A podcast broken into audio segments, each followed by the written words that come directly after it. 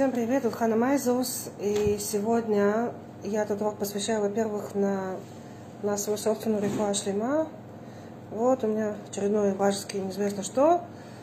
И на урок всех, и на благословение всех близких мне.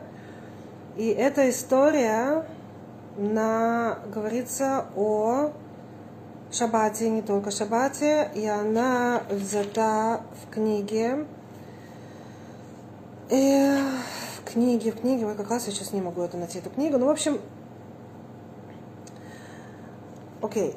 Э, это э, книга Рав Шломо, э, Шломо Зальман Цвикляйн. И этот сипур рассказали, этот сипур рассказали в Бершеве, в синагоге в Бершеве, рассказали в, э, в синагоге Кагали Рим, там, где был Равом Гаон Раби Элиазер Кляйн, с Хуто Яген Алейну.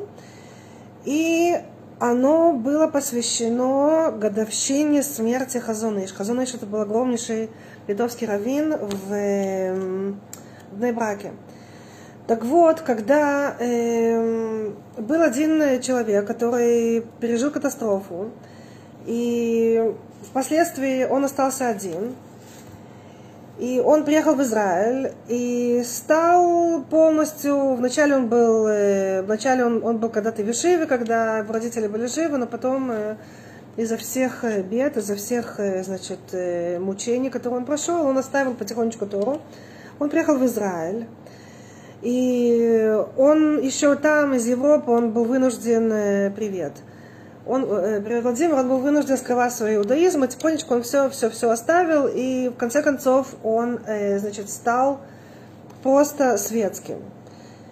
И вот один раз, когда он был в Решенной Ционе, он, он работал в Решенной Ционе, то вечером в шаббат он был э, в баре и пришел домой, и, в общем-то, там что-то включил радио, включил телевизор, и, тогда еще телевизора не было, и в конце концов он остался, в общем, так вот он заснул, и во сне ему пришел его отец и сказал, послушай, э, решено, что ты погибнешь, что на тебе гзардин мавит, что на тебе смертный приговор, и сейчас же возвращайся делать шаббат. Он это не послушался, хотя отец был, в общем-то, отец был в ярком белом одеянии, это, ему было даже страшно смотреть на своего отца, но он подумал, ну, мало ли, халом, сон, мало ли, что сны говорят. И он продолжал, продолжал в том же духе. И опять на следующей неделе было то же самое, был шаббат, и он вернулся с э, бара, и он опять включил свет, и там он уже видел в комнате, уже в комнате, привет, приятного позднего вечера, да, именно так. И в комнате он уже видел воочию отца. И отец ему сказал, послушай, ты должен начать соблюдать шаббат и начать сделать шуву, сделать шуву, то есть начни быть э, тем, как, кем тебя вырастили дома. Вернись к религии, вернись к, э, к вере своих отцов. Эм, сын, опять же, сын как бы попытался что-то, но ну, в общем-то, он опять, он опять это, значит, пропустил э, среди, ну, пропустил, то есть он не смог это все, значит, он не смог сделать чего. Дальше с того, с той ночи его отец появлялся у него каждую ночь и говорил ему, сын, тебе, на тебе смертный приговор, я пытаюсь это отменить, но это зависит от тебя. Если ты начнешь соблюдать шаббат, если ты начнешь, э, если ты начнешь соблюдать заповеди, если ты начнешь вернешься к своему изначальному религиозности, да, к своему ортодоксальному еврейству. Вот. И так было каждую ночь, и в конце концов сын решил поехать в Нейбрак к, к Раву Хазунышу. Как только он туда вошел к, к мудрецу Хазунышу, то Хазуныш на него посмотрел, сразу сказал, посмотри, на тебе есть смертный приговор и его уже очень тяжело будет отменить. А, да, очень важная деталь, что отец к нему пришел последнюю ночь и сказал, смотри, на тебя смертный приговор, его уже невозможно отменить, скоро ты погибнешь. И вот после этого сын решил поехать в Бнейбрак к, к Раву Хазунышу.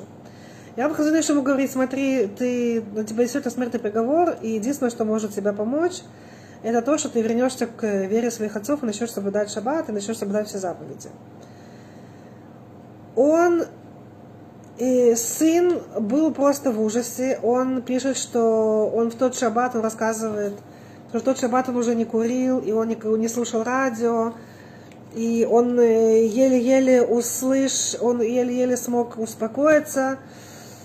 И в Моцей Шаббат он пошел посмотреть, э, посмотреть в кино, значит, э, фильм. И когда он вернулся, вдруг, значит, вдруг его отец воочию к нему, значит, появился перед ним и сказал, смотри, ты, ты должен вернуться к Шуве.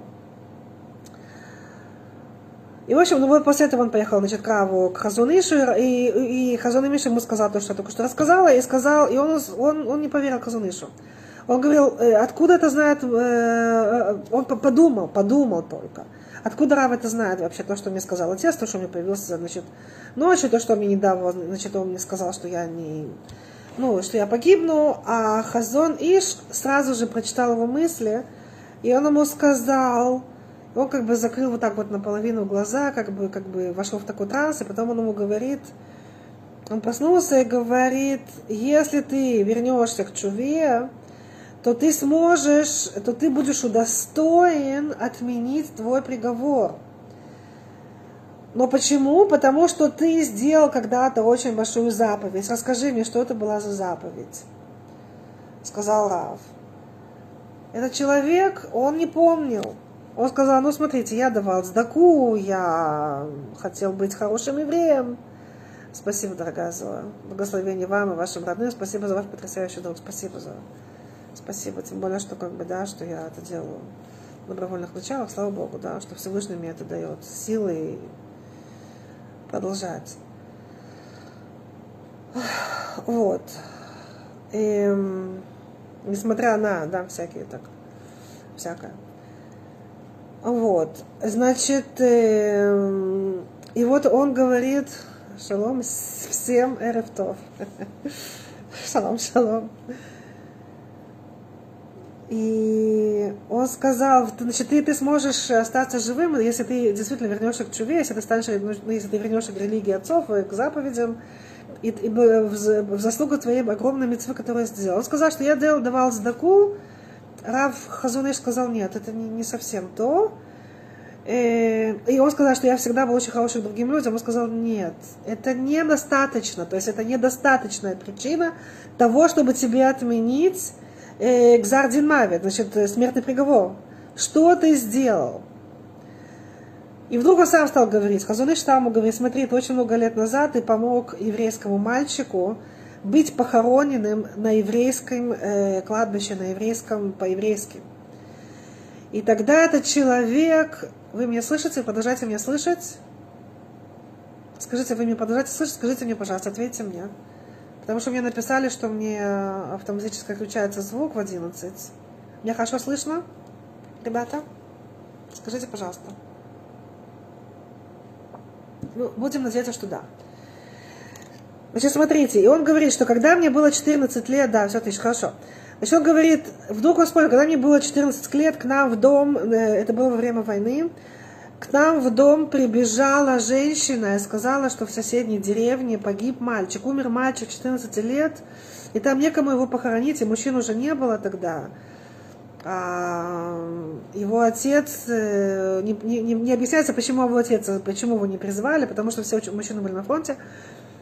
И э, он сказал, значит, отец ему сказал, иди с этой женщиной, но иди не по центральной дороге, иди лесами. Он говорит, папа, я же очень боюсь, как же так, что же будет, там же волки, там же, там же лесные кабаны, это же очень опасно. Отец ему говорит, иди, помоги этой женщине, принеси этого мальчика сюда, значит, это тело мертвого мальчика сюда, и будет Бог с тобой, только прячься от полиции. Спасибо, Азиз. И спасибо, Зоя. И когда, значит, этот мальчик действительно пошел с этой женщиной, ему было страшно, там, значит, он прислушивался к каждому шороху, потом он взвалил, еще он пришел в эту соседнюю деревню, через вот лесами, так сказать, да, это было уже ночью, это уже было поздно, посредине ночи, спасибо, и когда, и вот еще он утащил этого мальчика на себе, и они очень боялись, во-первых, полицаев, они очень боялись вот этих вот, э, значит, кордонов и так далее, чтобы никто никто не нашел, Но они благополучно пришли домой уже в 2 часа ночи. И там дома была только мама. Он спросил, где папа? Он сказал, папа уже на кладбище. И иди туда. Значит, иди, понеси этого мальчика туда. А, когда он пришел в эту деревню, очень важно, что там в этой деревне уже на него выливали, на этого мальчика, на труп этого мальчика уже выливали, значит, выливали воду. Мы делали тара, то есть ритуальное очищение. И вот так, что он вот его понес на себе, и когда, и он пришел, значит, на кладбище, там уже отец сделал, вырыл могилу, и они похоронили этого ребенка, этого, значит, этого мальчика, они похоронили со всеми строгостями, по всей строгости еврейского закона, по Аллахе.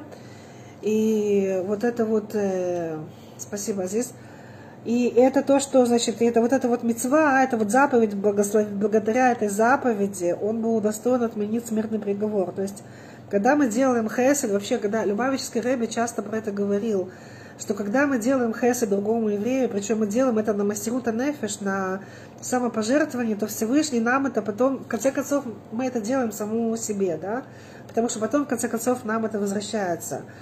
И мало того, Большем Тов говорил, что э, иногда человеку даются еврею, да, даются 70 или 80 лет жизни, ему даются проноса, здоровье, дети, семья и так далее – только для того, чтобы он сделал один раз в жизни хорошее дело другому еврею. Представляете? Вот иногда вот такое вот бывает, да, что как бы, что вот насколько было важно, вот вообще вот в очень важно говорить, э, они постоянно говорят о том, что очень важно, значит, делать, помогать э, милосердие, да, значит, помогать другому еврею, другим евреям. Вот. И когда он Эм, и, в общем, когда он вышел, когда этот человек вышел от Хазон Иша, его звали Рафельдман, он был просто в шоке, откуда, во-первых, Хазон Иша это увидел, это знал. Но это вот мудрецы Тора, да, благодаря Торе мудрецам открывается вообще вот все, они видят от начала света до конца света, как это видел первый человек. И потом этот свет, э, скрытый свет, он был, он был э, закрыт в буквы Торы, и большие мудрецы, благодаря учению Торы и самопожертвованному учению Тора, они вот это все, эти вот э, заповеди, они, они видят. Они благодаря этому свету, они видят все скрытое, что есть. И после этого этот человек, он действительно решил соблюдать заповеди, он решил соблюдать шаббат. И благодаря тому, что он соблюдал шаббат, была потрясающая вещь. Он увидел, что вдруг когда он, когда он нарушал шаббат, то он э, писал, то он рассказал, что у него постоянно были долги, у него постоянно была клала, у него было проклятие на заработке. Он не мог свести с концы с концами, хотя он очень тяжело работал. Но когда он стал соблюдать шаббат, то появилось благословение на деньгах, и он стал жить гораздо лучше. И это, опять же, мы сейчас с вами на канун, в канун Шаббата, это говорит о том, что действительно я это часто говорю в своих уроках, что от Шаббата благословение, что Шаббат и, и Абраха, что, что э, от Шаббатнего дня благословляются все дни недели, в том числе заработок, здоровье и все остальное, да. Поэтому я желаю всем нам, чтобы мы действительно соблюдали Шаббат, и насколько это все важно – и особенно важно, когда все евреи вместе соблюдают шаббат, то таким образом они просто, во-первых, сами для себя, они, значит, они закрывают эти прорехи, куда уходят вот эти вот все, все деньги, значит, то, то на врача, то на то, то на все, значит, вдруг, ну, когда, то есть много, много людей, вот спортсмены, да, которые нарушали шаббат, а потом перестали нарушать шаббат, об этом рассказывали. Очень многие рассказывали, что когда они стали нарушать шаббат, то вот, во-первых, они увидели благословение в деньгах, в парносе. Потому что деньги, которые зарабатываются в шаббат, они идут на... Они уходят, они, они делают только дыры в бюджете. Хоть, хоть ты можешь зарабатывать там миллионы, но это все вот уходит сквозь пальцы, да, вот у вас дыры.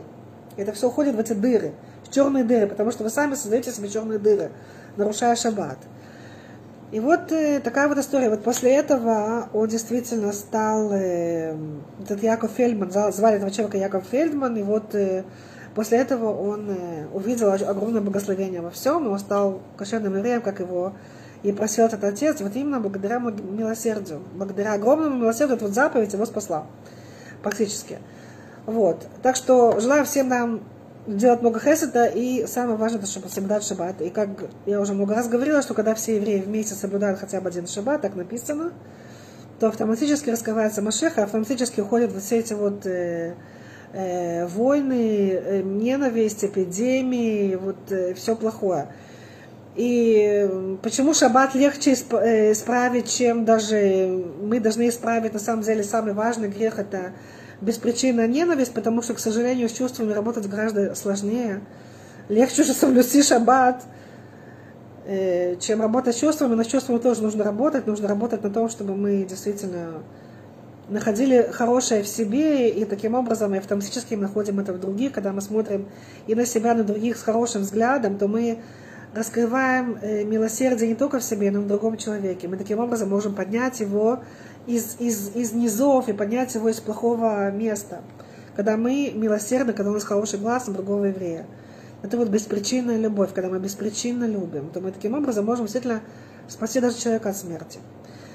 Вот такая вот история распространяется дальше, и дай Бог, чтобы у нас были хорошие новости, чтобы у нас пришел Машеха, чтобы у нас был шаббат, шалом, это самое важное, чтобы было исцеление, чтобы уже был третий храм и все самое лучшее.